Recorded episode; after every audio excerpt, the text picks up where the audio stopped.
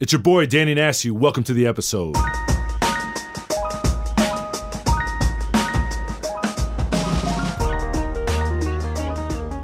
Welcome to the episode. It's your boy, Daniel J. Nassie, New York's relentless top broker, fighting to get you the best deals in New York City. And speaking of fighters and people who are honorable and personable and honest and exceptionally caring, I have a very special guest here today. I'm not going to tell you who this individual is just yet, but I do want you to know that I met him nine years ago. Uh, he's been in the real estate game for quite some time. Uh, he's a developer. He owns and operates real estate. He has a property management company. At one point, he opened up a brokerage and sold it. And we're going to get into that story, but he's somebody that I've looked up to over the last nine years. Anytime I had a real estate related question, he was the first person I called because he's honest, he's genuine, he's sincere, he's authentic. And he was always very helpful to me. And anytime I needed guidance, I gave him a call. Anytime I had questions about strategy, he was the person who mentored me and helped me with that. And I still call him to this day. And uh, I happen to have a lot of respect for him. I happen to love him. Again, I've known this guy for nine years. And, uh, you know, I bumped into him recently and I asked him, I begged him, I said, please, can you come onto this podcast because you have such an incredible story. And I think it would only help so many people if they just heard your story and we can help them create aha moments. So without further ado, I'm going to ask you, my guest, to please introduce yourself. Thank you, Danny. I don't know how to follow such a wonderful in- introduction. My name is Arik Lifshitz. I'm the CEO of DSA Property Group. Uh, DSA Property Group is an owner operator, uh, a landlord, a developer. Uh, we go by a lot of different names. Uh, we mostly own and manage our own uh, residential properties. Uh, technically, we're what you would probably consider a family office. as you mentioned, along the way, we opened up a brokerage service under the DSA Property Group umbrella. It was called DSA Realty Services. Uh, we opened that in 2007. Uh, we grew that to about 60 agents or so, and uh, we could talk more a little bit later about how that industry is going. Uh, but we didn't, we didn't technically we didn't sell it. We merged with uh, City Connections Realty. Uh, so I'm now a minority owner at City Connections Realty, 100 plus agent um, brokerage firm, active doing sales and rentals and commercial leasing uh, here in our favorite New York City. That's right. And we're going to get into that. And before we jump in, you guys, my listeners, I want to paint a picture for you. I walked in here today and I saw the OG of all OGs, Mr. Lee, sitting in his chair, and one of his assistants was wearing a Nassie Team t shirt, which got me very excited. I love that he was representing the brand as I walked in, and it instantly put me in a good fucking mood. And inside this studio, Lee is wearing a very nice leather jacket. He's got a polo sport hat on, he's got his red microphone on, and I'm here with Arik, and I got to tell you guys, I'm telling you right now, this guy is a 10 out of 10 when it comes comes to looks. Typically, he's in a very fine tailored suit today. He's got a more casual look. He's got some Nike high tops on, a gray pair of jeans, a nice button down. The hair is in perfect order. When I walk down the street with this guy, I'm telling you right now, I look like the fat friend that has a good personality. And typically, most people tell me I'm a 10, but we have the candles lit, the lighting's nice, and you know we're ready to really just dive in here and have a good time with you guys. So, Arik, let's go back. I want to start from high school, and then we'll work our way upwards. Okay, so were you a good student in high school? How'd you know I wasn't? uh, I was not. I uh, I don't know what it was. I was just uh, lack of motivation. I was maybe a little careless. I was immature.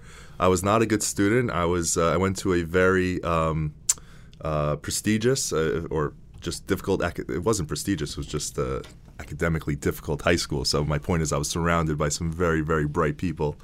Uh, out of a class of 100, I, I, think close to half went to Ivy League or equivalent colleges.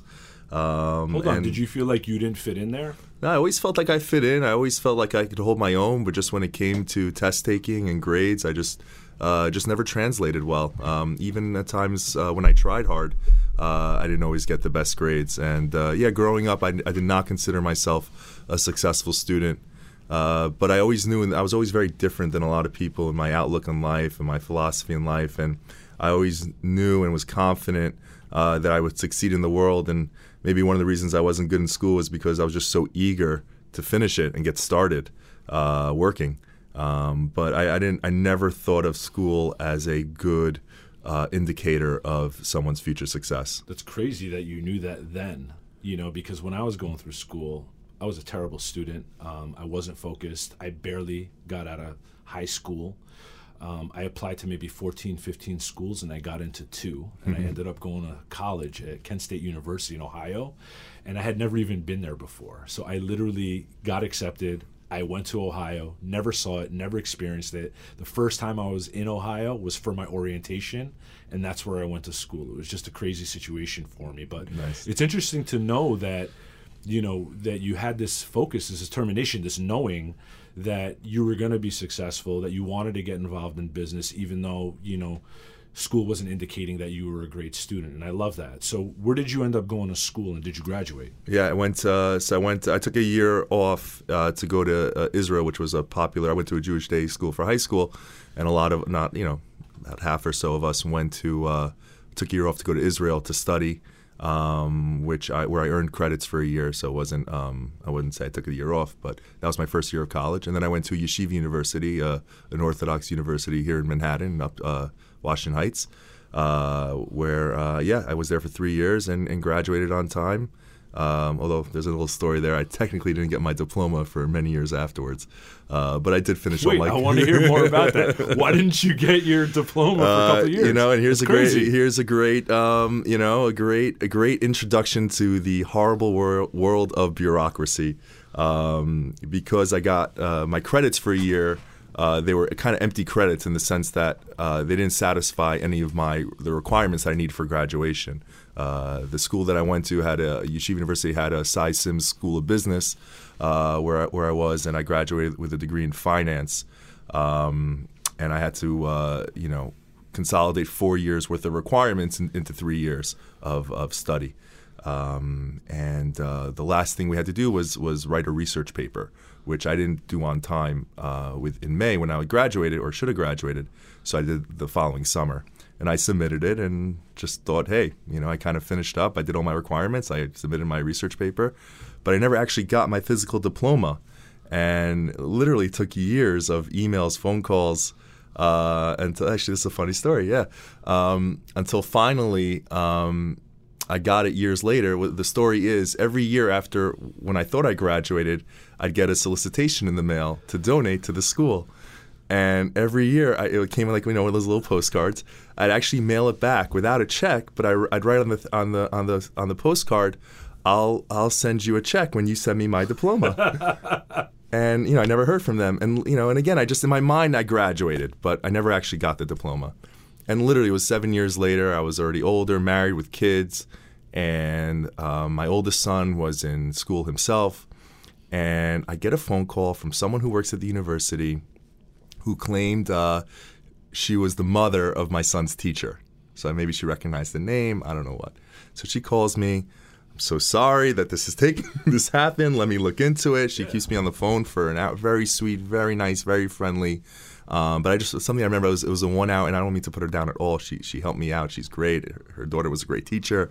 Uh, but I remember it was a one hour phone call, and I said, you know, this difference between you know a bureaucratic world, a not-for-profit world, and the prof and the for-profit world, where you know, I remember I was busy at the time. I just like I don't have an hour here to spend on the Right. phone just to like you know shoot the breeze with you. Again, I don't want to put her down. She was great, uh, but anyway, long story short, uh, you know, she did what she had to do. She pulled some strings and she got me my diploma, uh, and I wrote them my first and last check. jesus that is insane what a story Yeah. at least you got your diploma I got my right? diploma. Yeah. So let me ask you this: When you got finished with school, did you? What were you doing, occupation-wise? What was your work? So I already had several businesses, you know, smaller businesses, businesses that I, uh, you know, ran, owned, operated, started. I opened up a coffee shop in my university while I was a student there. Um, unfortunately, it didn't last more than a year. We uh, we didn't realize how few students would be around for the summer. Uh, so it was literally like a three month period where there was it was dead. There was no income, no business.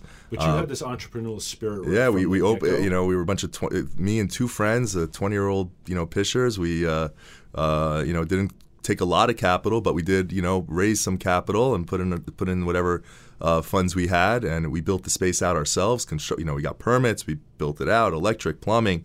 uh, you know, carpentry work. We did the work ourselves. You know, after school, after hours. I was also on the university basketball team, uh, which took up uh, you know a good 15 hours or so a week. So on top of school, on top of basketball, I was trying to open up this business. We were there working till two o'clock in the morning, putting the thing together.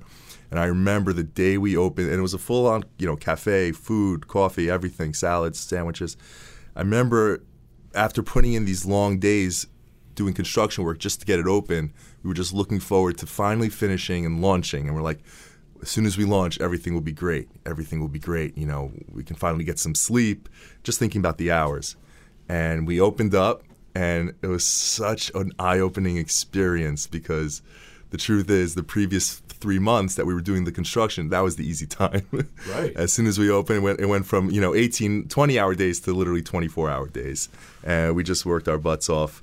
Um, Yeah, and I learned a lot. know. People don't know out Yeah, there yeah. easy. you think it's hunky dory. You think you're gonna open the open the doors and everyone's gonna come in. And we had a great concept. You know, we're up in Washington Heights. This was you know from '99 to 2003. Uh, was- you know, there wasn't a lot going on there, retail wise, entertainment wise, you know, nightlife wise, food wise. Um, and so we, we knew we were opening up, you know, an oasis in, in the middle of nowhere. Um, you know, you had a couple thousand students that had nowhere to eat other than the cafeteria and a pizza shop. And uh, so we thought we had this, you know, great market. It's going to be great. Uh, opening night, obvi- you know, there was some buzz. Obviously, uh, you know, everyone saw what was going on. It was also the same uh, week as the theater. Uh, the theater group had their play, Right. so you had a lot of people there, and it was full. The place was jam So how long were you guys jam packed and full for? that you know it, it came in spurts, right? So if there was a good event going on, um, there was a lot of people there. Right? I remember we threw this New Year's party. It was off the hook. It was great. it was amazing. So how long did that last? Uh, a year. We, we made it a year, and uh, we we got through that first summer, and we just we just closed up afterwards. We just didn't have the funds. So what was that like for you? Like how did you feel? Like you opened up your first business, you put your blood, sweat, and tears. You're an owner operator. You're working 24 hour days. Like what did it feel to you when you knew you had to fold the business? Uh, it was devastating, of course, um, but you know, I just I guess it. Oh, I always looked at it and said, this was always a stepping stone into into you know bigger things for me. I always felt that way, even when I had it. I guess my goal for the business was to kind of open it, run it, learn the business, uh, and then hopefully eventually kind of hand it off, and it being um, you know a passive income stream for my for me down the Have you always had that mentality that Yes. you know you didn't look at it like as a failure, but rather an experience going oh. into the next venture. A thousand percent. Even Okay. today, right? It's just it's always there's going to be there's a future. There's a bright future. I never wanted to be an employee anywhere. I always wanted to to work for myself. You know, run my own business since I was a kid. Uh, that's something I learned. Uh, saw uh, people in my family from the older generation were always uh, all of them were entrepreneurs. Uh, you know, or most of them were. Um, even the ones who were technically uh, worked at bigger companies had their own separate entrepreneurial pursuits. Uh, I always knew I wanted to work for myself. I always knew I was a little bit of a you know of a different kind of character than most people. You know, to work in corporate America, it requires a certain amount of I don't want to say servitude, but just you know, kind of like toeing the company line. You know, being a plain A nine to five. a nine to five. Yeah, that just that just never really appealed different? to me. You know, I don't know. It just it just it's a good question. I don't know. I just always wanted to be my own boss. I always wanted to be different. I So always, tell me more about these. I like being businesses. different. Yeah, I don't. I like. I like. I like flavor. I like spice. You know, I just. I don't like boring. That's not to say that everyone who works in a company is boring. The opposite. Yeah. But just that's just not who I wanted to be. Just an entrepreneur. An entrepreneur. Yeah. So what are the other different Uh, businesses you opened? Uh, aside from everyone, every entre- entre- entrepreneur who had their token baseball card business as a kid, um, you know, uh, uh, you know, in Judaism we have the uh, the concept of uh, a holiday called Sukkot, where you know we build uh, these huts uh, uh, during the fall season. Uh, so I had a uh, sukkah building business. Uh, I, I, I enlisted some friends to help me out, and you know, for 50, 100 bucks, we'd uh, you know build the sukkah and then take it down. Um, you know, they weren't as excited to do it as I was. I remember uh, one year to take them down, there was no one around to help me, so I had to take a few down myself. I'm taking, I'm hauling these huge panels of wood, you know, taking them all. Thank God I was young and strong at the time, but uh, you know, just just uh, always always looking to make a buck. Um, and yeah, I saw I saw a I don't want to say a, la- a laziness, but like um, yeah, other other my other my other friends were not as motivated as me, uh, that's you know Maybe that's part of your knowing that you knew that you were different, right? Because you can teach everyone the systems and tools of how to be successful, but you can't teach someone how to be hungry, right? Yeah, I tried. I tried. I wouldn't say teaching, but you know, just guys being guys, friends being friends. We'd razz on each other. You know, uh, you know, make fun of each other. So there was a lot of you know trash talking and just you know friends being friends uh, that you do when you're 21, 22, and you know we would talk about different things, and I would always give my opinion, which was different than uh, the standard opinion. And you know, when I was younger, I would I would debate. You know, I'd, I'd argue my point. Uh, I've gotten to a point you know already for a while that it's just it's not worth the argument it's not worth the fight uh, let the actions and the results speak for themselves and um, you know so i don't i don't argue the points that you know that my way is the right way And look, that just goes back, honestly, that goes back to your relentlessness. That goes back to your tenacity. That goes back to, you know, you fighting for what you want and what you believe in and what you want to achieve out of your life and the goals that you want to pursue and the results that you want to get. And that's the fighting spirit, you know, and the reason why I wanted to have you here because people need to understand that that's the cloth that you're cut from. Now, did you grow up in a religious home? Are you guys religious? yeah we grew up it was a religious neighborhood in, in uh, it was called wesley hills in uh, in rockland county um, you know technically it's what we would call modern orthodox um, and um, and that's that was my background Are you still religious? I belong to a religious uh, synagogue, uh, an Orthodox synagogue. I send my kids to a Solomon Schechter, which is uh, technically not Orthodox, but uh, you know it's it's in line with my beliefs. Uh, I believe in God. I love God, and uh, you know the rest is personal. All right, good. I appreciate that. Thank you for sharing that, my man. So, talk to me a little bit now. How did real estate come into play for you? So uh, so real estate was in the blood. It was in the family business. Uh, you know, just to start from the beginning, my my grandparents uh, on my dad's side. Uh, they were they were both Holocaust survivors. You, you want to talk about tough? You know, my grandfather, um, you know, he survived uh, the worst of the of World War II of the Holocaust. He was uh, in Auschwitz, one of the concentration camps. He survived there for for three plus years. Um, you know, we never heard the whole story until a little bit later. After I was already married, he did one of those interviews, and, and just one story that sticks out, and I want to share is, uh, you know, a lot of the Holocaust uh, survivors, they were all tattooed on their arm with numbers, and apparently there was a, you know, order to the numbers they were given, and he said on more than one occasion, he told us during this story, on more than one occasion, he was like literally marked for death. He was caught smuggling or, you know, caught being somewhere where he shouldn't be, which you had to do in order to survive. Uh, you know, you couldn't just like behave and get by. You know, you had to kind of, um, you know, uh, you know, bend some of the rules. So he got caught. He literally was marked for death, and the SS officer looked at his number and saw that it was such an old number, and it was almost like, oh my God, if you could last this long here, I'm not going to be the guy that's you know going to send you to to your, to your death. Uh, and, and you know, kind of let him off and let him let him live. And he said that happened more than once. You keep going. Yeah. I mean, what does it make you feel like to know that your grandfather, that your family went through that? Like, what does that mean to you? What does that mean to the way you, your perspective on life today, and your outlook on, you know, what you do on Yeah. a day-to-day basis? I guess a little bit of that it, it ties into my sense of obligation, my sense of duty, uh, not just to me and my family uh, that's already around, but to you know my future family, hopefully, and, and my children, and hopefully, God willing, their children and their children's children. Um, but a uh, a suspicion uh, of of government in general, of rules in general, um, of a need uh, in life to take matters into your own hands. Um, you can't always rely.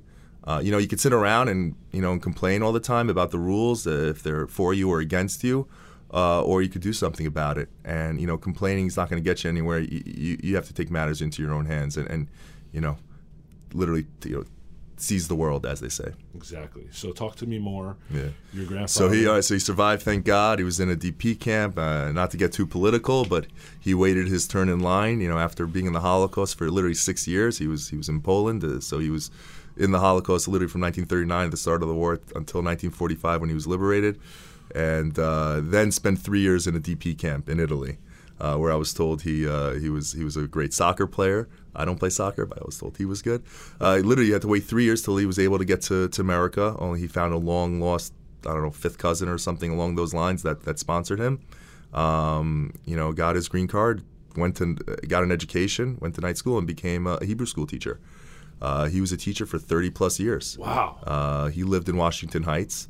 Uh, he had three children my dad, my uncle, uh, whose name is Howard, my uncle Ed, and my aunt Zahava. Um, and uh, you know, just thank God he's still with us. My grandmother's still with us. See them all the time. They live in Queens. Um, but the reason I tell the story is 30 years he's a Hebrew school teacher, um, and always obviously wanted a better life for for his children. It wasn't a, a great paying salary, especially at the time. Um, he saved every penny. Uh, you know, your typical immigrant story. Uh, you know, no luxuries in life. To this day, you know, thank God they, they have some funds, they have savings, and they still just they live that Survival austere mentality. survivalist lifestyle. Everything's for the kids. Thank God now the grandkids and the great great grandkids even. Um, so he saved every penny, twenty thousand dollars over I don't know 25, 30 years, and he was able to buy a brownstone on the Upper West Side. And uh, you know, I would like to say he still owns it today. Technically, he sold that one at one point and bought another building a little bit larger on the Upper East Side, uh, which we uh, he still owns. Um, we manage it for him because uh, by the time I started working, uh, which was like 2003, uh, he was literally the guy still, you know, carrying up, you know, five gallon tubs of of uh, of spackle, you know, up to the top floor to make the repairs himself. I want you to save a slow down bucks. a minute because I want to back up a little bit and I want to talk about how this all shifted into real estate first. Okay, so he- he bought his own home and then he ended up selling it, going on to the Upper East Side. How did the family get into real estate? So I guess so, so. This was probably late '60s, early '70s that he had this building. That was his one building. He lived off of it, and he eventually retired off the income from that building. I don't know if that's what planted a seed in my dad's head and my uncle's head to go into real estate themselves. Uh, but my dad, you know, again, not no no assets, you know, no no family money, nothing to speak of. Um, was was a good student. Uh, he always reminds me how, as a kid, he used to read the encyclopedia for fun. Uh, which, by the way, I have a tremendous uh, love of learning as well. I wasn't a good student, but I read a ton. I, love history. I love economics. Uh, you know, I have a lot of interesting academic pursuits. Uh, I just wasn't a good student. Um, he went to Georgetown Law School. Uh, got his degree. Um, he went for he got, got a second degree. He, like stayed an extra year to get. I think it's called. I, I'm getting get this wrong. A JD or something tax related. Got a second law degree. Worked in corporate law for about six months. Said forget this. You know, and like this is. And also, but at this time already was married. I think he had me by then. I was, you know, so he had children.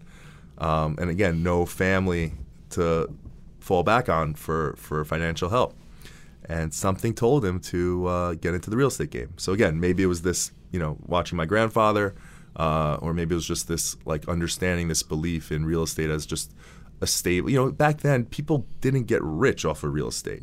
Um, you know, that changed recently, but but it was just it was a good, safe, solid investment. Yeah, over time it went up and and you built assets, but you know, it wasn't like a huge cash flowing business. Look, we had this conversation, I believe, last time I saw you. And the truth is, and Lee, I want to tell you this also. A lot of these guys that are holding real estate from back in these days, it's not that they were geniuses. It's not that they knew that there was so much value and that if they held this real estate, that something they bought for, let's say, half a million in 1978, that's worth 22 million today, was something that they knew that was something on their mind. Most of these guys had cash flowing businesses, whether it was selling antiques or whether it was uh, whatever it was. It Yeah, how many uh, people they owned the retail store Yeah. uh, downstairs, and no one wanted to buy the building. So Right. you know when it went up, went up for sale, they bought it, right? Just so they don't have to pay and Also rent. because they didn't want to pay rent. That's Yeah. exactly what we spoke so they about. paid a mortgage instead. But in everyone's wildest, maybe there were some geniuses out there, but in their wildest dreams, they never thought real estate as an asset class would appreciate so much. Right.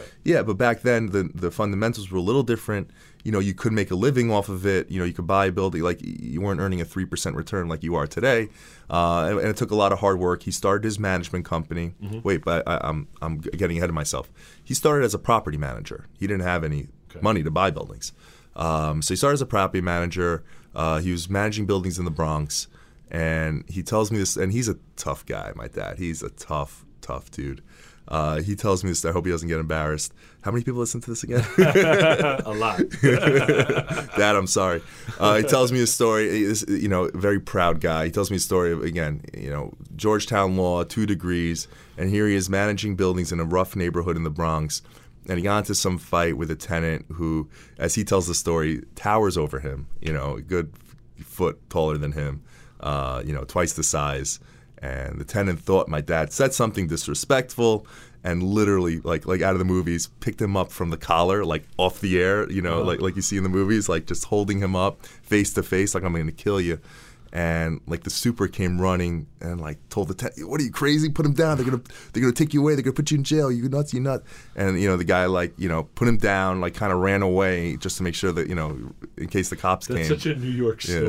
Not, not that my dad uh, would, would ever call the cops on anyone, of course not. You know, but you know, but he was, but as he was say, you know, as he was up in the in midair, as he sell, tells it, he goes, "What am I doing? I have two, you know, law degrees from Georgetown, and here I am taking my life into my. I have kids at home, a wife. What am I doing?" But thankfully, he stayed with it.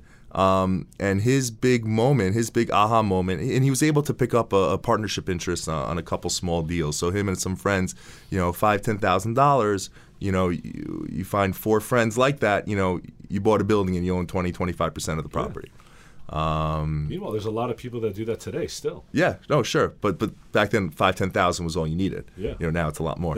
Um, Damn right. Yeah. so as he, yeah, so so his big aha moment, you know, he was running. He had his he had an office which he shared with other people. They took an apartment in one of the buildings. You know, one friend had the bedroom. Two guys shared the living room, and his office was the kitchen. Right. So my my memories are you know going to work with my dad in the Bronx and you know hanging out in the kitchen where his desk was. You know, it's his desk in the refrigerator. That's hilarious. So, uh, but his big aha moment. So this is already late '80s. Was um, you know the Bronx had a certain value, and you know Manhattan had a certain value, but there was this neighborhood in Manhattan, neighborhood in Manhattan called Alphabet City in the East Village. That uh, you know, when I talked to some of my friends who were a little bit older than me.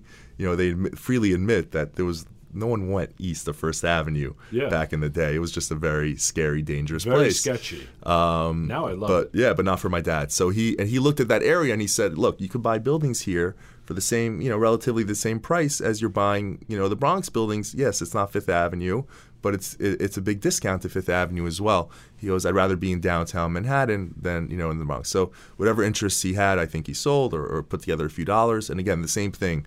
Took on a couple new partners and uh, bought, you know, started buying buildings in the East Village. Again, back, these buildings were burnt out. They were, uh, you know, uh, possessed by squatters.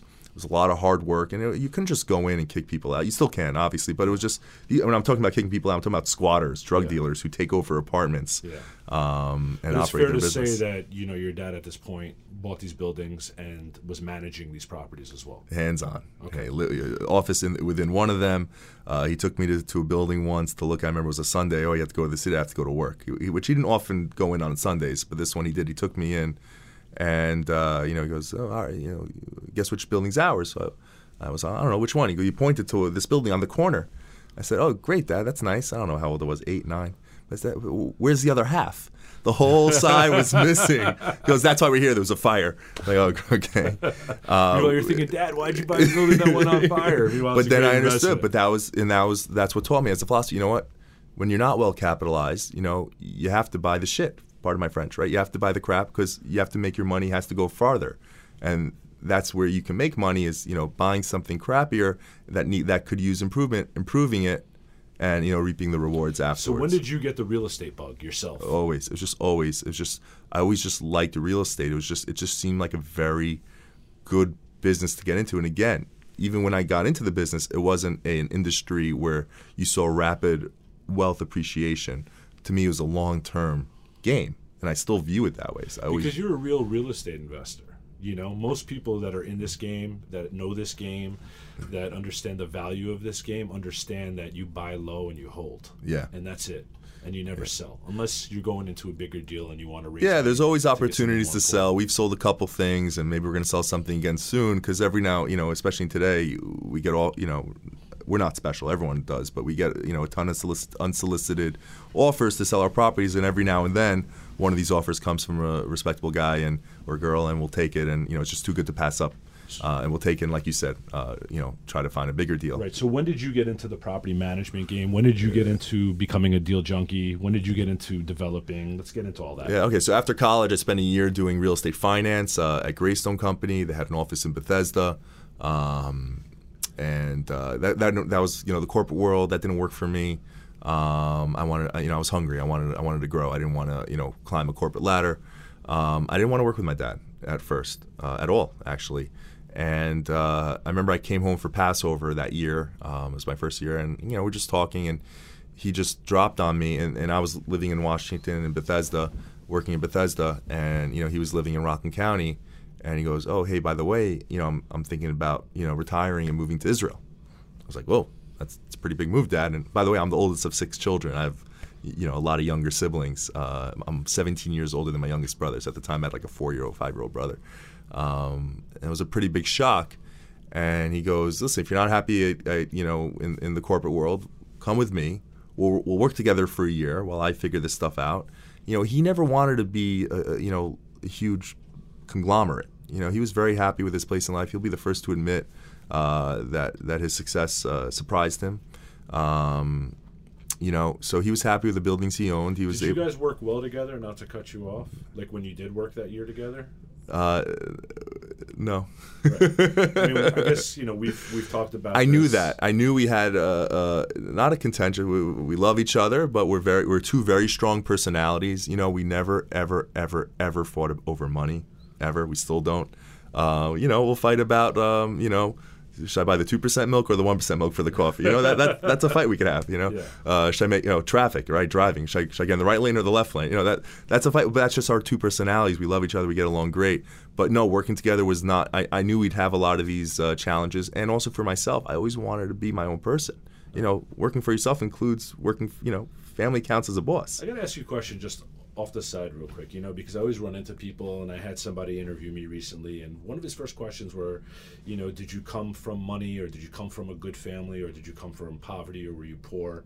And I think a lot of people don't understand that, you know, when you're not coming from anything, it's much easier to go from zero to hero as opposed to let's say walking into a family business that's already established there's several ways you can go. You can go in there, you can fuck up the whole entire business. You can go in there, you can just manage it and maintain it, or you can go in there and you can grow it and make it bigger and better, right? So, what are your thoughts on that? Do you? You nailed it. You nailed it. That, that's exactly right.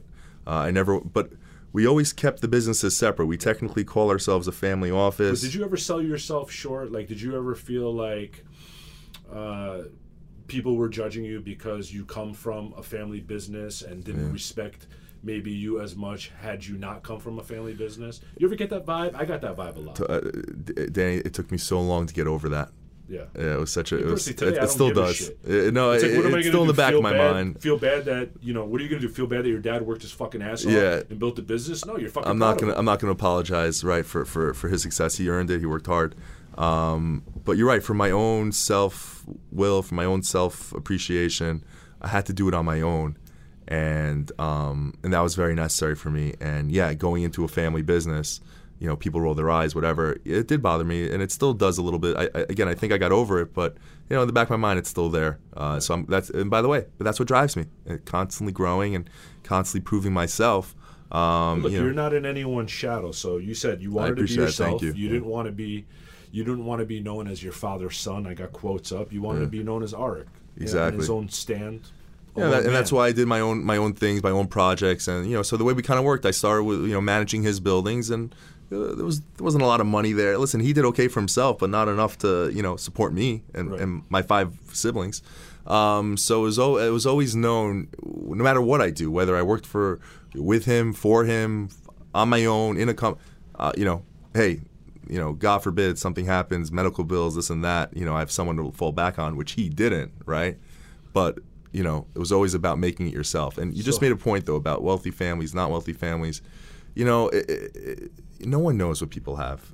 And i've seen you know whether it's friends colleagues you know very wealthy people who raise their kids like they have nothing and you know people who aren't so wealthy who raise their kids like they have everything. And you mm-hmm. see it you know you mm-hmm. see how kids are you know some are spoiled some are not it's not a reflection of how much you know wealth or, or income the parents make you know it's a reflection of the way the parents raise the children Agreed. um, so you know so it, it was, it was always about hey you got to make it on your own So how did you make a fucking name for yourself in this industry. If you think I did, then uh, let's have a party. I think you did. Thank you. That's very I know you did. I don't think you did. I know you did. Thank you. And I wouldn't be coming to you for advice all the time, and I wouldn't respect your opinion, and you wouldn't be the first person that I literally call when I have a question or that I don't know something because I trust you and I know you're honorable and I know you're honest and I know you have that fucking relentless side of you that's about helping people, that's about caring, that's courageous, that is imaginative, and that knows how to resolve issues. I love that about you. And I look up to you for those reasons. I admire you. So, what did you do? Because I want my listeners, the people that are listening right now, there might be people out there right now that have a very similar story to you that can either go this way, which is fucked up, or they can go this way, which they can grow and be like Arik. Hmm. So, what is it that you did that helped you create a name for yourself, a brand for yourself, a business for yourself? I want to get into that now because I don't have a lot of time. All right, thank you. Uh, well, the first is you got to check your ego at the door. You know, there's no room for that. You have to start at the bottom and work your way up. Uh, so for me, that was property management. That was the that was the avenue I chose. And we both can agree that that's a thankless job. It is right? a thankless job, especially when I started in property management. You know, we weren't managing luxury properties. Now, these were East Village properties mostly, with a, a, spat, a splattering elsewhere. But our target tenant is, you know, these aren't the luxury properties. Let's put it that way. They're not, you know, we take pride in, in, our ownership, but these are very affordable for most, you know, New Yorkers. Um, but uh, yeah, it, it is a thankless job because you never, you rarely hear from people when things go well. You always hear when when things go wrong. And I always say, you know, we're not an insurance company. You know, we, we take our job seriously. We'll respond to problems as soon as they happen, but I can't prevent something from happening. You know, I can't prevent a Hurricane Sandy from coming in and flooding your basement. You know, that's just that's an act of God. You can't can't do anything about that. But when it happens, hey, we're on the spot. We're there. We're fixing it. We'll do what we can. And I know you care. There's a lot of property managers could care less. Like me myself, when I had my property management company and I had a building that was run on oil, for instance, and the boiler went out. I couldn't go to bed unless I had Petro there two, three in the morning fixing it, especially when there's kids in the building and they need hot water to get to school in the morning. And I yeah. know plenty of people that are out there, and I know you know them too, yeah. that are landlords that don't give a shit. That's and correct. it's a sad thing. Yeah.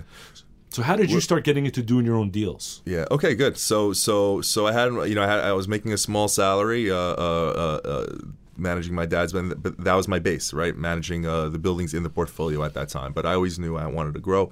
So you know i started talking to brokers. Hey what's out there? What can, what, I, what can i look at? But i was some you know at the time what 23 24 year old kid. No one's no one's really taking me seriously. I didn't have any capital at my disposal. You know, but I was trying to trying to bring on friends and family partners, you know, people with a you know fifty thousand dollars to invest in the deal, um, you know, piece a few of those together, and you know, and I'll run the building, and you know, it was like a chicken and the egg. Oh, I'll invest with you the money when you find me the deal.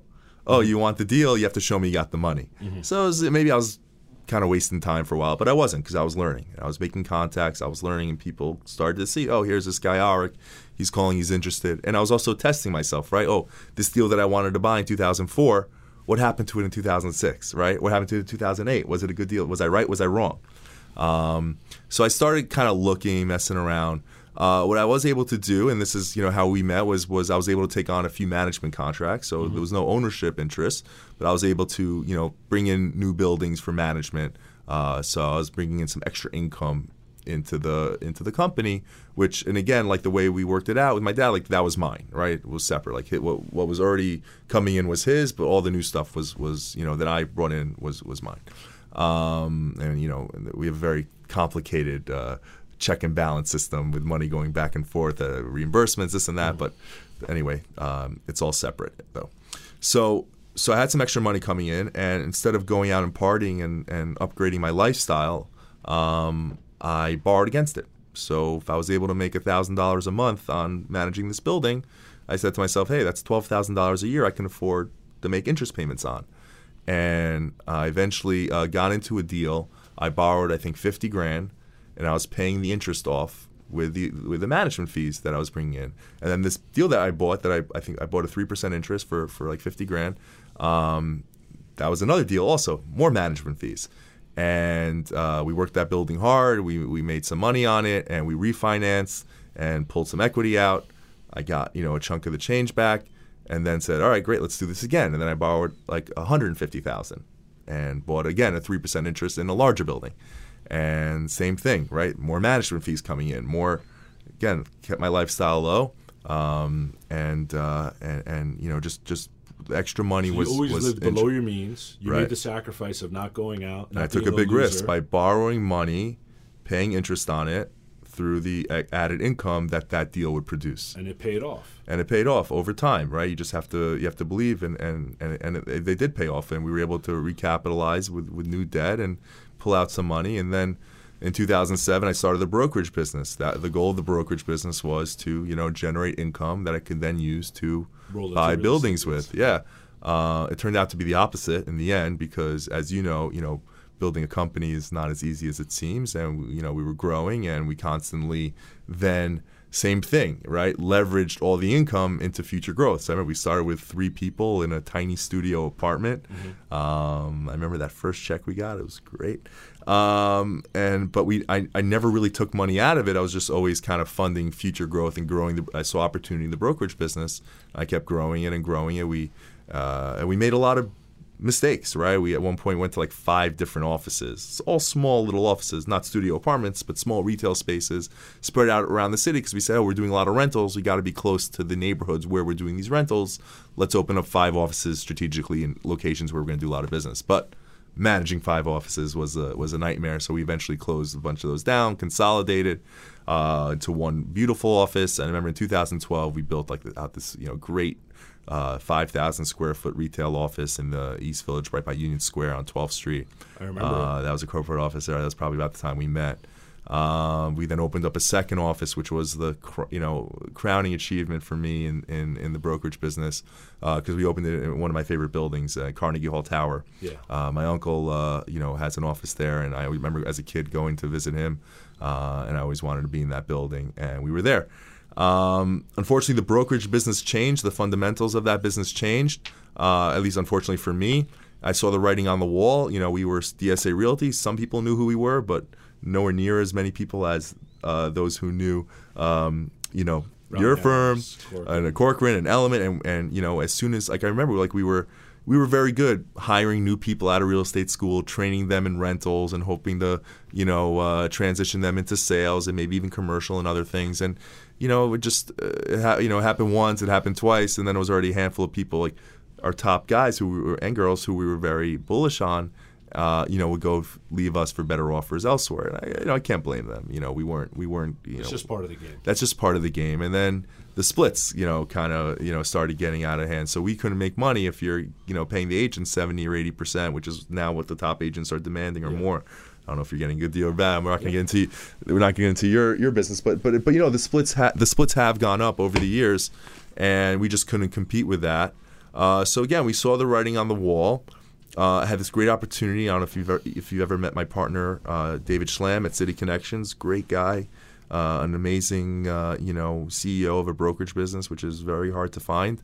Uh, we you know we always hit it off as friends, and I had an opportunity to kind of you know merge with him. So it took a lot. And by the way, this was never a business I was very I was never involved in the day to day. You know, it was always kind of something I was you know helping uh, you know the president and we had a you know a few managers and, and a good we had a great team. I loved you, our you team. were overseeing your I was team. overseeing. I go in once a week for we have you know strategy meetings. I was I was I was involved, but I was not hands on day to day. So when did you decide to sell? Uh, yeah, so it was uh, it was was it two years ago or three years ago? Yeah, it was about two. I think it was two years ago. Uh, January around January, we we sold we, we we merged. Uh, we closed down our our, our operation, and um, we brought everyone over. Or most of the people came over with us. We lost a few, which was understandable, and things have been, have been going great. Uh, you know, City Connections has a great model.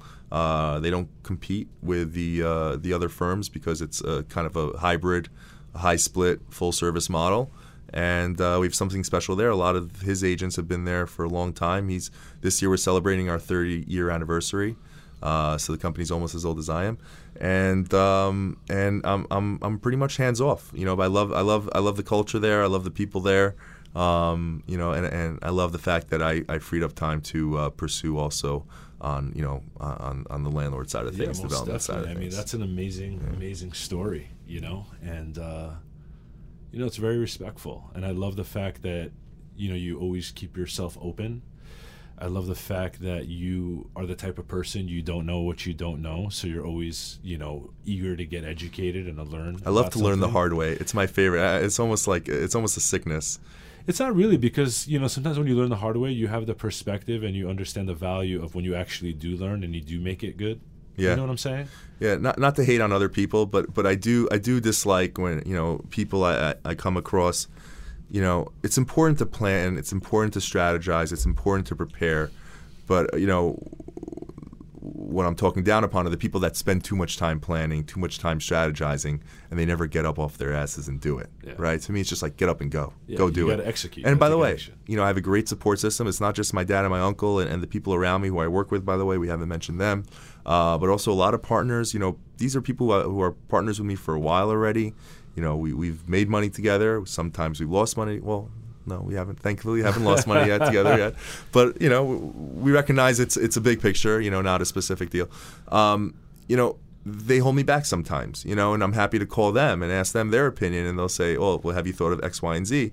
And sometimes they'll say, "Yeah, I, I thought about it, but I haven't looked into it yet. I will later." You know, It's nice that you have like people surrounding you that are also willing to push back. that's And important. it's nice that you have the respect that you know that you're surrounded by smart people that, you know, that maybe you're not the smartest person in the room, so you have to listen to them and Yeah. you want to listen to them. And it's not smart, by the way. It's experience, right? So you learn from other people's experiences. You know, I got into this business in 2003.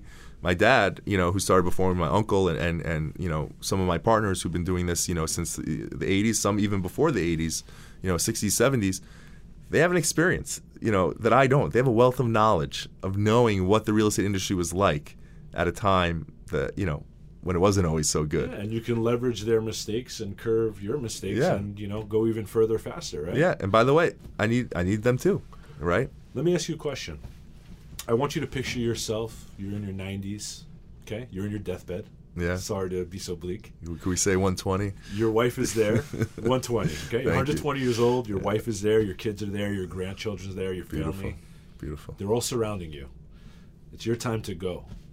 What kind of advice, what kind of nuggets of golden information would you share with them? What would you say to them at that moment with regards to it doesn't have to have anything to do with wealth, it doesn't have to have anything to do with business or money, but if there's anything you would leave back for them that was so important for you to share with them before you go, what would that advice be that you would give them? I don't know why "Seize the Day" popped into my mind, but uh, it did. Uh, there's so I don't know. That's there's so much, but yeah, you gotta you gotta love life. You gotta be happy. You gotta enjoy. You gotta enjoy it. Life and family are more important than business. You know, business gives me uh, a sense of duty, a sense of responsibility, uh, a chance to feel accomplished and happy with myself. Um, but that's nothing like family. You know, uh, I remember working when my kids were much younger. Uh, when my oldest was, let's say, still you know in the crib, you know there wasn't much interaction for me to do. So of course, you know, I could come home, I could see him, I could play with him a little bit. Um, but now that the kids are old, there wasn't a lot of father-son interaction or father-daughter interaction with my daughter. Um, now that the kids are older, you know, I can be involved in their lives more. And you know what? If it means missing out on a business opportunity because I'd rather, uh, you know, be home for little league practice, you know, that's something I'm gonna do. Um, and I'm very proud of myself that I can do that. Um, I also like my oldest son is 10 now. He's going to sleepaway camp this summer, and it's bugging the hell out of me. so I'm gonna miss him. Yeah, I don't think I can But, my uh, it's rough, they started to mention it to me. I'm like, no. but it gets you thinking, right? Okay, well he's 10 now. College is eight years away, and then he's out, right? Yeah. So it's just you know. So I see this like lifetime shift with most people. Like you know, there should be that swath of years where you know you are family oriented in your home, and you know what? One day when those kids are out of the house, you can go back to working. You know. The, the longer hours and you know and, and, and be more committed to your work because you have less uh, of the day-to-day family obligations Well, you know, so look at it's a it's a it's a it's a you know it's a curve you know Yeah. Well, ladies and gentlemen, you heard it here with Arik. And again, this is your boy Daniel J. Nassi, top relentless New York broker, fighting to get you the best deals in New York City. And, you know, just to recap, think about this. Arik went to school, wasn't the most dedicated student, uh, but always had this knowing that he was motivated to do business, to be successful, to be an entrepreneur. Can you imagine being that young and just having that knowing? Went to college, took years to get his diploma. you know, shared the hardships that his grandfather and grandmother what they had to go through, the Holocaust, what that means to him, how that's changed his perspective on life, and how to approach each day with love and with conviction and with dedication, with tenacity, and then leaving college and you know starting his first business not realizing what it takes when you have to roll up your sleeves and get your knuckles bloody and get your knees scraped and the amount of hours because your business is only going to pay you as hard as you work your business right? Nothing is going to work out for you unless you work and i think uh, arik made a good example of you know being able to get out there and you know taking action with your life. And next thing you know you know his father is got these law degrees and is well educated and decided to get himself into real estate because the corporate life the 9 to 5 the job the acting for just over broke wasn't the kind of life that he was trying to live. He wanted financial freedom and he wanted to give the best to his family. And most people from an older generation that's the way that they show their affection is by providing. And so luckily his family gets into real estate and they're very smart about it. They end up going into the East Village, which was used to be called the Alphabet City, over the Bronx, because there was more value there. And today, they own and operate properties. They have a property management company. They're developers. Arik made a name for himself, and he continues to make a name for himself. He opened up a brokerage. He sold that brokerage and I remember talking to him just a few years ago, and I remember the market, the commercial side was a little soft. And, uh, you know, most people I was talking to were saying, yeah, there's no deals out there. But when I talked to Arik about it, he said, look, it's kind of hard to find deals, but there's a lot of deals that are falling in between the cracks, and those are the ones that I go for.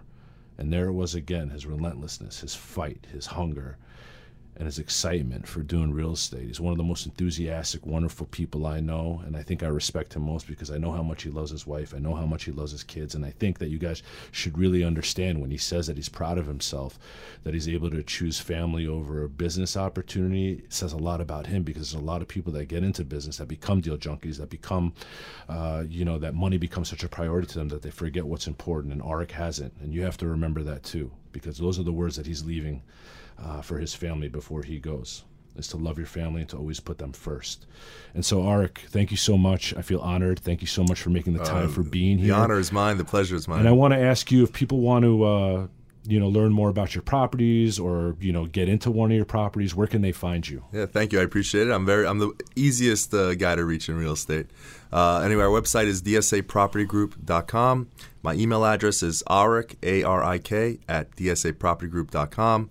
Uh, I'm happy to just you know talk shop, and uh, it's what I love to do. Yeah, thanks so much. And I just want to remind you guys, if you want to follow me, you can do that on Instagram at D I normally don't plug my own stuff. Twitter, Danny Nassi. Facebook, Danny J Nassi. You can subscribe to me on YouTube. You can go to my website at dannynassi.com. And I want to give a special thanks always to the OG of all OGs, my man Lee. He's been here for 20 years at Jambox Entertainment Studio, 352 7th Avenue on the second floor. There's no other place I would call home. So if you're out there and you ever want to do a podcast, you ever want to, you know, lay down some tracks, you ever want to sing, you have to see my man Lee. And I promise you, he's going to treat you like family. You're going to feel like you know him for 10 years. And uh, I just want to thank you guys so much for listening. Make sure you leave a positive comment. Make sure you give me five stars. I'm doing this, and Arik's doing this, and all the guests that I have here are doing this for you to help you change the quality of your life and help you have that aha moment. Thank you so much. We'll see you on the next episode. Thank you. Love you guys. I appreciate you guys. See you in the next one. Thanks for having me.